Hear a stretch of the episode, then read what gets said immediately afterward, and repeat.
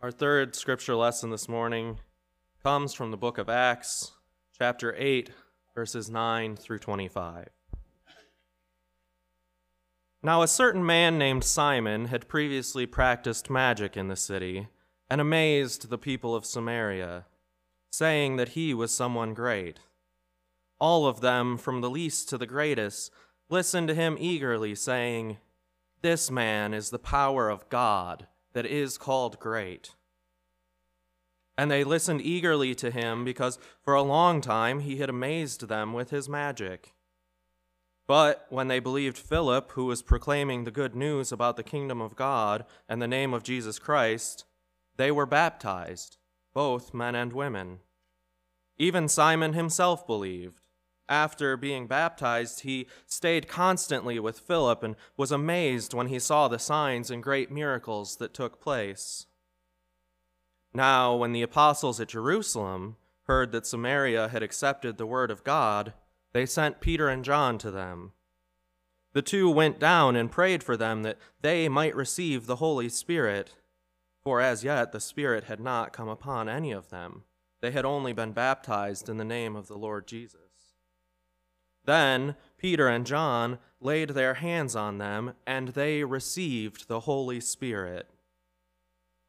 Now, when Simon saw that the Spirit was given through the laying on of the apostles' hands, he offered them money, saying, Give me also this power, so that anyone on whom I lay my hands may receive the Holy Spirit. But Peter said to him, May your silver perish with you because you thought you could obtain God's gift with money. You have no part or share in this, for your heart is not right before God. Repent, therefore, of this wickedness of yours, and pray to the Lord that, if possible, the intent of your heart may be forgiven you. For I see that you are in the gall of bitterness and the chains of wickedness. Simon answered, Pray for me to the Lord that nothing of what you have said may happen to me. Now, after Peter and John had testified and spoken the word of the Lord, they returned to Jerusalem, proclaiming the good news to many villages of the Samaritans. The word of God for the people of God. Author of life, we thank you for your word, and we ask that as we reflect on it, your Spirit would come to live in us so that we might be transformed in heart, mind, and soul. Amen.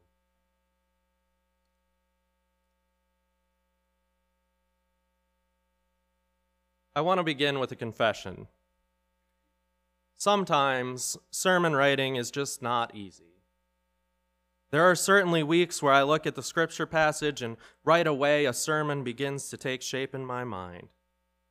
Those are the nice weeks where a structure falls into place quickly and a point of focus or two become clear. Then there are weeks like this week, where I look at the scripture and something might catch my eye, but the shape of things stays hazy. So that you can all understand what I mean, I looked at the lectionary text from Acts this week, and it was just those three verses in the middle about baptism plucked out of the rest of the story. I read around it and saw that this story has so much more going on. There's Simon's magic competing against the power of the gospel. There's conversion. There's some conflict about what it means to receive the Holy Spirit. There's repentance and prayer and evangelism. And I knew looking at that story that something in that bigger picture was speaking to me. But then, as the week went on, I reflected about what exactly to focus on out of all of that. I reread the scripture and it wasn't coming clear. I listened to podcasts to hear what other people are seeing in the text, and it wasn't coming clear. I looked through notes and commentaries, and it wasn't coming clear. And all the while, the week was pushing on. Sunday was getting closer, and I still just had a vague sense that something in there was what I was supposed to speak about. So, running out of options, I finally just prayed and said, Okay, what am I missing? What is it about this passage that is calling to me? And in that prayer of frustration and desperation, the answer finally became clear. The struggle itself is what I was missing. I was so busy trying to do all the right things to make a sermon happen that I hadn't really taken a step back to listen. I know this is not a unique experience. In seminary, I was surrounded by other graduate students just trying to get the next thing done. As a pastor, I hear the stories of my colleagues who are constantly on the go, who want to put the weight of the entire church on their shoulders, but do so at the cost of their own well being. And I know this is true in so many other professions for teachers trying to keep up with ever changing standards for evaluation, for retail workers who are expected to be cashier, bagger, and floor, floor clerk all rolled up into one, for every person who works paycheck to paycheck and is just trying to figure out how the next bill is going to be paid. Society forces us into this constant busyness. We scarcely have time to think let alone sit still long enough to pray. And I think that's what happens to Simon in this story. Here's a guy who'd been practicing magic in a way that amazed the people of Samaria to the point that they started to say, This man is the power of God that is called great. He had a reputation and power and glory. And then a messenger of the kingdom comes rolling into town. Philip starts telling people the good news of the gospel, and they start to listen. Even Simon listens. And then they believe, and they get baptized by Philip. And Philip is the one doing signs and miracles now. Suddenly, Simon is just another guy, just somebody who's been baptized by one who has more power to do greater things than he could. So, of course, when Peter and John come following after Philip, Simon wants in on the action. Because Philip might be baptizing with water like John the Baptist did, but Peter and John, these are the guys bringing the Holy Spirit. And so Simon says to them, Hey, what's it going to cost me to get that power that you've got? How much do I have to cough up to get into the Holy Spirit game? To him, this is just like anything else. You do a little business and get a little power and keep moving up in the world. But the response he gets is a sharp rebuke. The work of the Holy Spirit is not a business. You don't get to just buy your way into the Holy Spirit. It doesn't matter how wealthy you are or how much power you've got. God's power isn't for sale. In fact, he gets told that he has no share or part in God's power for thinking that he can own the Holy Spirit. And it's real easy to imagine Simon taking this news poorly. Look at the state of the world today, where every slight, real or imagined, has to be responded to.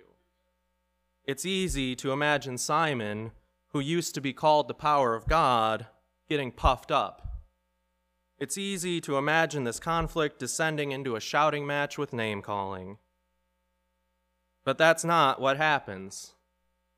Simon, upon being rebuked, simply responds, Pray for me to the Lord, that nothing of what you have said may happen to me. In this humble response, we glimpse holiness. Instead of pride or defensiveness, is thoughtfulness. One of the things that I watched this week that makes me think of Simon's attitude was a video by the author John Green on the YouTube channel he shares with his brother. In this week's video, John spoke about a commitment he made to detach himself from social media, in this case, meaning places like Twitter and Reddit. One of the things he said was, I'm getting bored more often. Now, don't get me wrong, boredom is unpleasant, but if I can let myself be bored, then I find myself like having thoughts. And it's in this same spirit that I want us to try something a little different this morning. I want to offer us a structured opportunity to sit in silence and listen for the Word of God. So, for the next several minutes, I'm going to invite all of you to join me in silent prayer. If you'd like some guidance on what to pray for, here's what I would suggest. Start by praying for yourself to be more loving, patient, and kind. Then start praying for the wellness of other people, for the people sitting next to you, for this congregation, for our local community, and then keep moving outward and pray for our state and our nation, for the global body of the United Methodist Church. And whenever you get to a point where it starts to feel too big or too distant, then stop and return to praying for yourself. Pray that you might be open to what God is speaking, and then listen. So I'm going to set a timer on my phone, we're going to pray. And then once it goes off, I'll close us with a few brief words.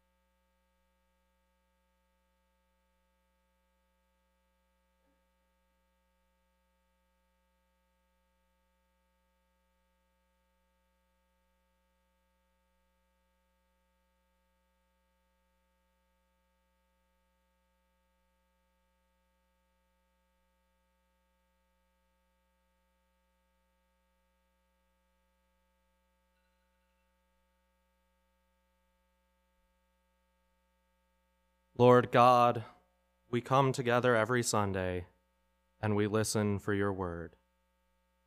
This morning, the word is silence. Grant us the patience to be still. Grant us ears to hear when you are speaking. Grant us peace in the midst of busyness. Amen.